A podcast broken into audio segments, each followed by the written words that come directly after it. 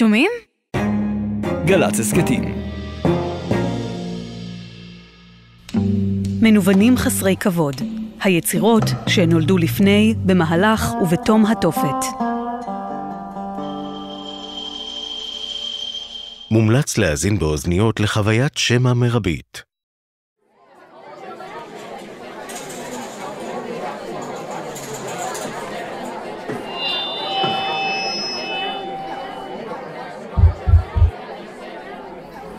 קהל נכבד, אנחנו מביאים אה, שקט שם על העצים ואת הכובע גברת אפשר להסיר.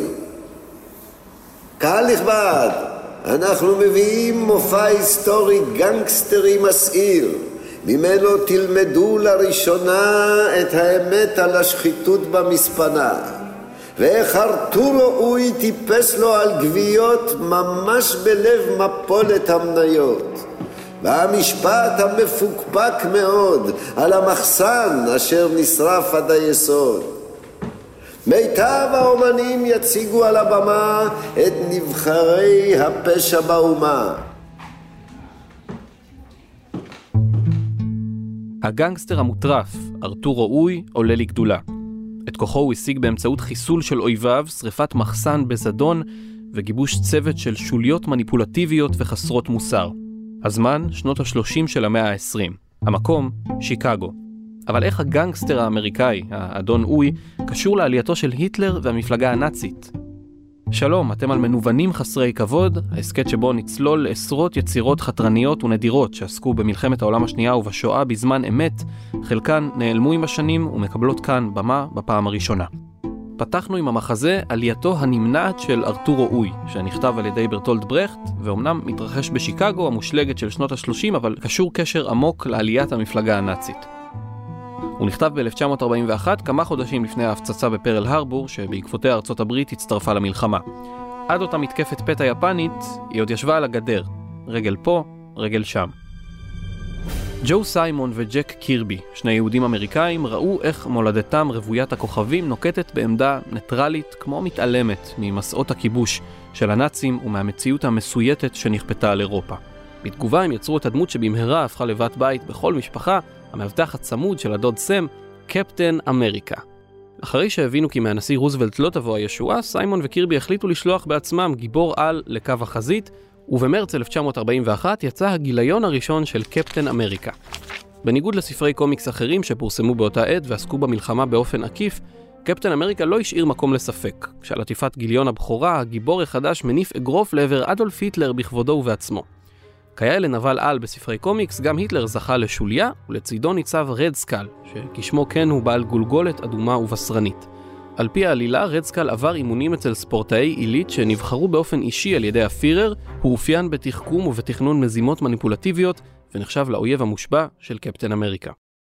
וממש כמו הקליפסו, סוף שנות ה-30 ותחילת ה-40 של המאה הקודמת היו תור הזהב גם של ספרי הקומיקס בארצות הברית.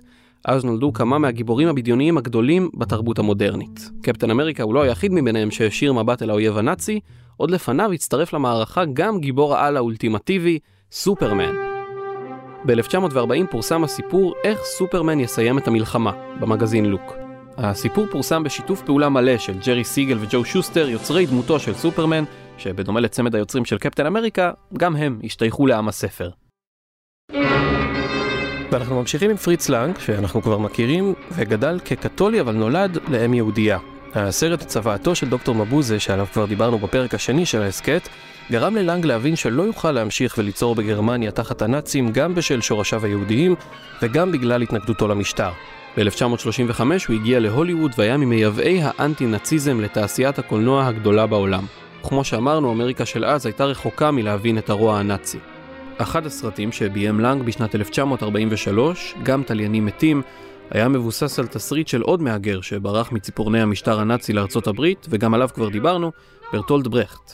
הסרט מתרחש בפראג הכבושה של 1942, באירוע שבאמת קרה, ההתנגשות במפלצת הבלונדינית, כינויו של ריינרד היידריך, אחד מיוזמי הפתרון הסופי. Die verfluchten Schweine wollen einfach nicht arbeiten. His Excellency, the Reich Protector wishes to say that the reports from Skoda are a putrid mess. The stinking swine at Skoda refused to work. לנג לקח אירוע שקרה ממש כמה חודשים לפני צאת הסרט והצליח לברוס סביבו עולם ועלילה בדיוניים, סוג של יצירת היסטוריה אלטרנטיבית, תוך כדי שההיסטוריה האמיתית קורית מול עיניו. Warum nicht 500? What did he say? 50 sind gar He nichts. says shooting only 50 out of Saboteur! 17,000 is ridiculous. He demands at least 500 lives. He says 50 mean nothing at all. הסרט עובר בין חברי המחתרת הצ'כית, הגסטאפו, משתפי פעולה והאזרחים שנענשו בסופו של דבר על ההתנגשות שלא הם ביצעו.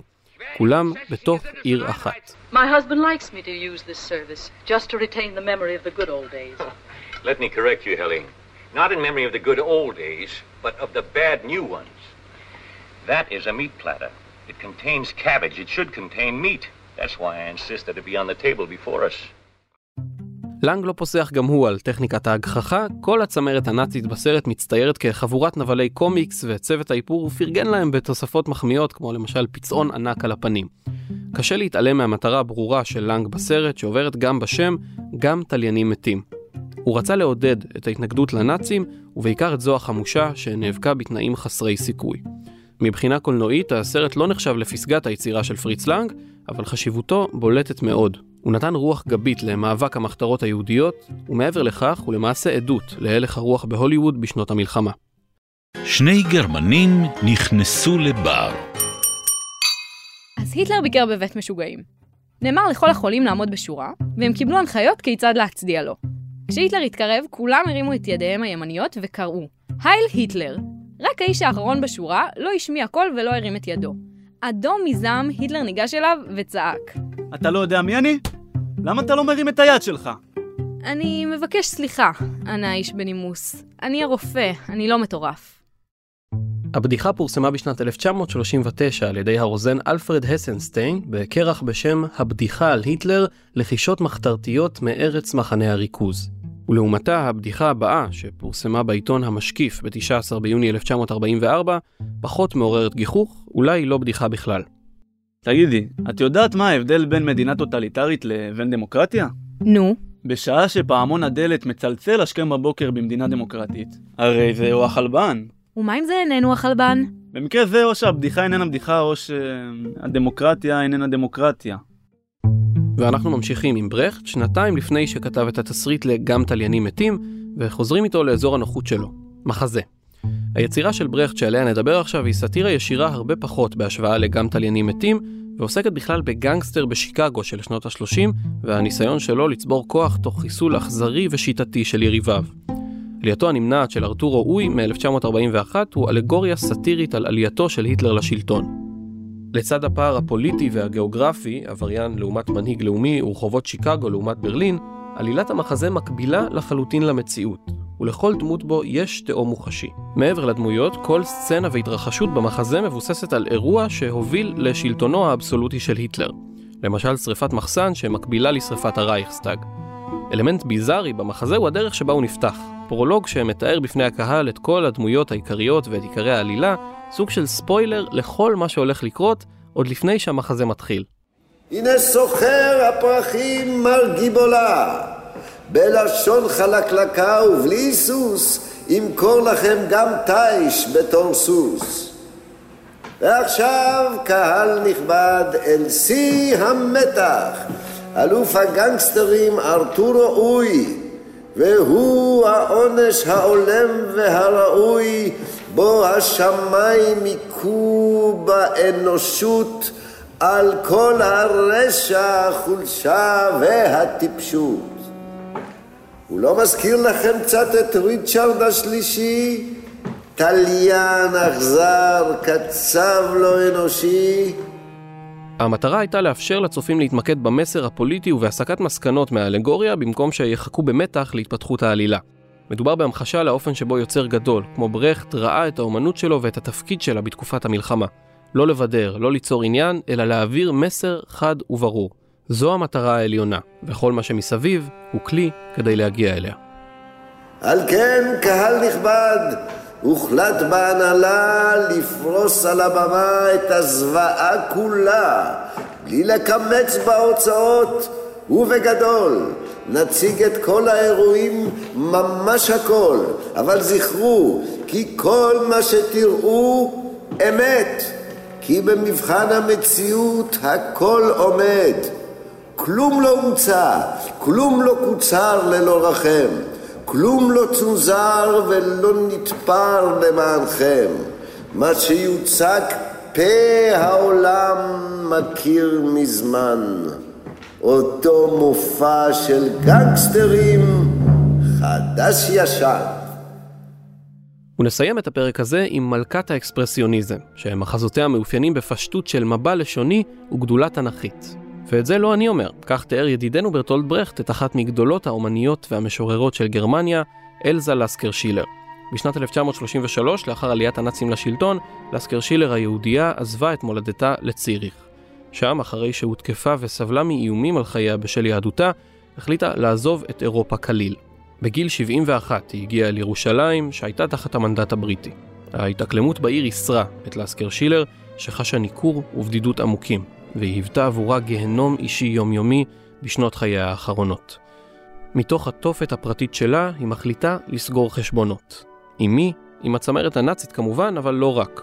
גם עם האינטלקטואלים הגרמנים, עם התרבות הגרמנית כולה, שנפנפה בנאורות שלה והולידה את המשטר הרצחני ביותר בהיסטוריה. הכמיהה העזה הזו לנקמה הולידה את המחזה "אני ואני", שהפך ליצירתה האחרונה. האני ואני הזה, שתי הזהויות, הן הזהות הגרמנית והזהות היהודית, שעם עליית הנאצים לשלטון הפכו לזהויות מנוגדות. שמעו קהל את פרשיית הרצח כשבליל אופל ידי בי פגעה, ומאחר שבכותבי שירה את האמת אדווח, הרחיקו כל ספק מכם והלאה. לא מדובר פה למשל בפרצופים, שכן את עצמי עוד טרם אור אחלק לשני חצאים, לשני חלקים, אני ואני. ואיך נוקמים בתרבות שלמה על כל הדורות שלה? מחפשים סמל שמייצג אותה, שטומן בתוכו את לב ליבה של הגרמניות.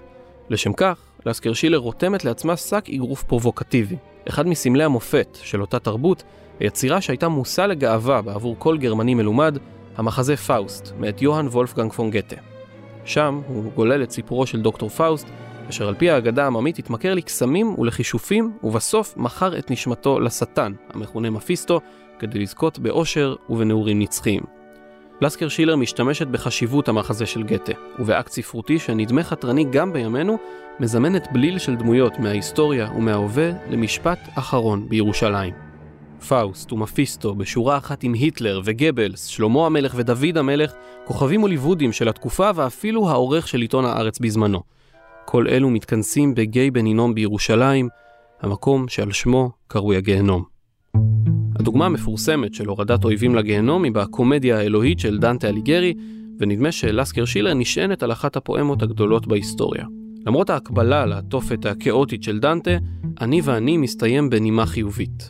השטן, בעל הבית של הגיהנום, משליך ללהבות את צבא גרמניה הנאצית עם מנהיגיה, היטלר, גבלס, גרינג והימלר, זאת לאחר ניסיונם הכושל לכבוש גם את השאול בו התארחו לסעודה. ודווקא הוא עצמו, השטן, הרוע בהתגלמותו, מזדעזע מהאכזריות ומחוסר האנושיות של ההנהגה הנאצית, ומטביע אותם בים של לאווה רותחת, כשהם עדיין זועקים מתוך הלהבות, Heil Hitler.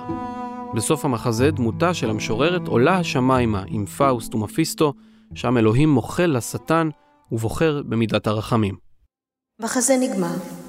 אין לי מושג איך להמשיך. אולם שומעים מכוכב הארץ הקרוב שאלה, ובאלוהים את מאמינה? אני כל כך שמחה, כל כך שמחה. אלוהים קיים ונמצא. ובחזרה לירושלים של מטה, אליה נמלטה לסקר שילר מאימת המלחמה ושם רקחה את פנטזיית הנקמה שלה, שם היא גם הלכה לעולמה. בודדה ושבורת לב בינואר 1945, מבלי שזכתה לחזות בנפילת הנאציזם ארבעה חודשים לאחר מכן. אלמלא אלוהים היה אלוהים, הוא היה משתגע מן הסתם. כך קובעת לסקר שילר ב"אני ואני". המשורר הצעיר יהודה עמיחי, שטלטל את התרבות העברית ושינה אותה לעד, כותב כך, בשורות שהן מתכתבות עם לסקר שילר: אל מלא רחמים. אלמלא האל מלא רחמים, היו הרחמים בעולם, ולא רק בו. אני, שכתבתי פרחים בהר, והסתכלתי אל כל העמקים, אני, שהבאתי גוויות מן הגבעות, יודע לספר שהעולם ריק מרחמים.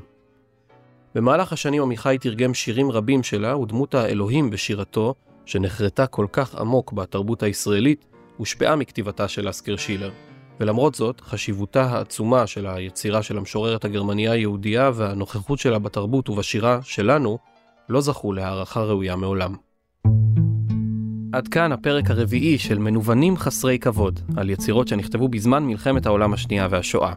אני עמית קלדרון, תודה לכותב והעורך הראשי שי חסקי, למאיה מידן שערכה, כתבה והפיקה, ליועד מאיר על עיצוב ועריכת הסאונד, ולהדר פרנקנטל, ראש מחלקת גל"צ הסכתים. תודה גדולה לאלו שנתנו את קולם, לניצה שאול, מוני מושונו ואהוד גרף. תודה מיוחדת גם לפרופסור אברהם עוז ולפרופסור גד קינר קיסינגר. בפרק הבא נמשיך לדבר על יצירות נדירות שנולדו במהלך המלחמה, יש יותר מדי בשביל פרק אחד, האם וולט דיסני היה באמת אנטישמי? למה מיקי מאוס נכלא במחנה מעצר נאצי? ומי בעטו בישבנו של הצורר באמצעות שירי בלוז מחאתיים? כל אלה ועוד בפרק הבא של מנוונים חסרי כבוד. עד אז תודה לכם ולכן על ההאזנה, נשתמע בפרק הבא.